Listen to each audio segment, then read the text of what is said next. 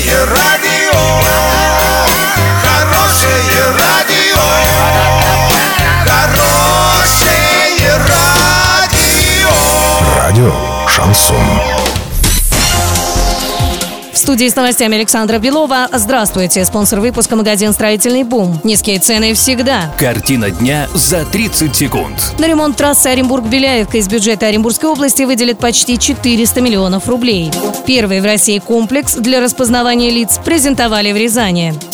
Подробнее обо всем. Подробнее обо всем. На ремонт трассы Оренбург-Беляевка из бюджета Оренбургской области выделят почти 400 миллионов рублей. Начальная цена контракта составляла более 398 миллионов. Однако победитель торгов ГУП Оренбург Ремдорстрой предложил цену немного ниже – 394 миллиона 174 тысячи 342 рубля и 98 копеек. Средства будут выделены из бюджета региона.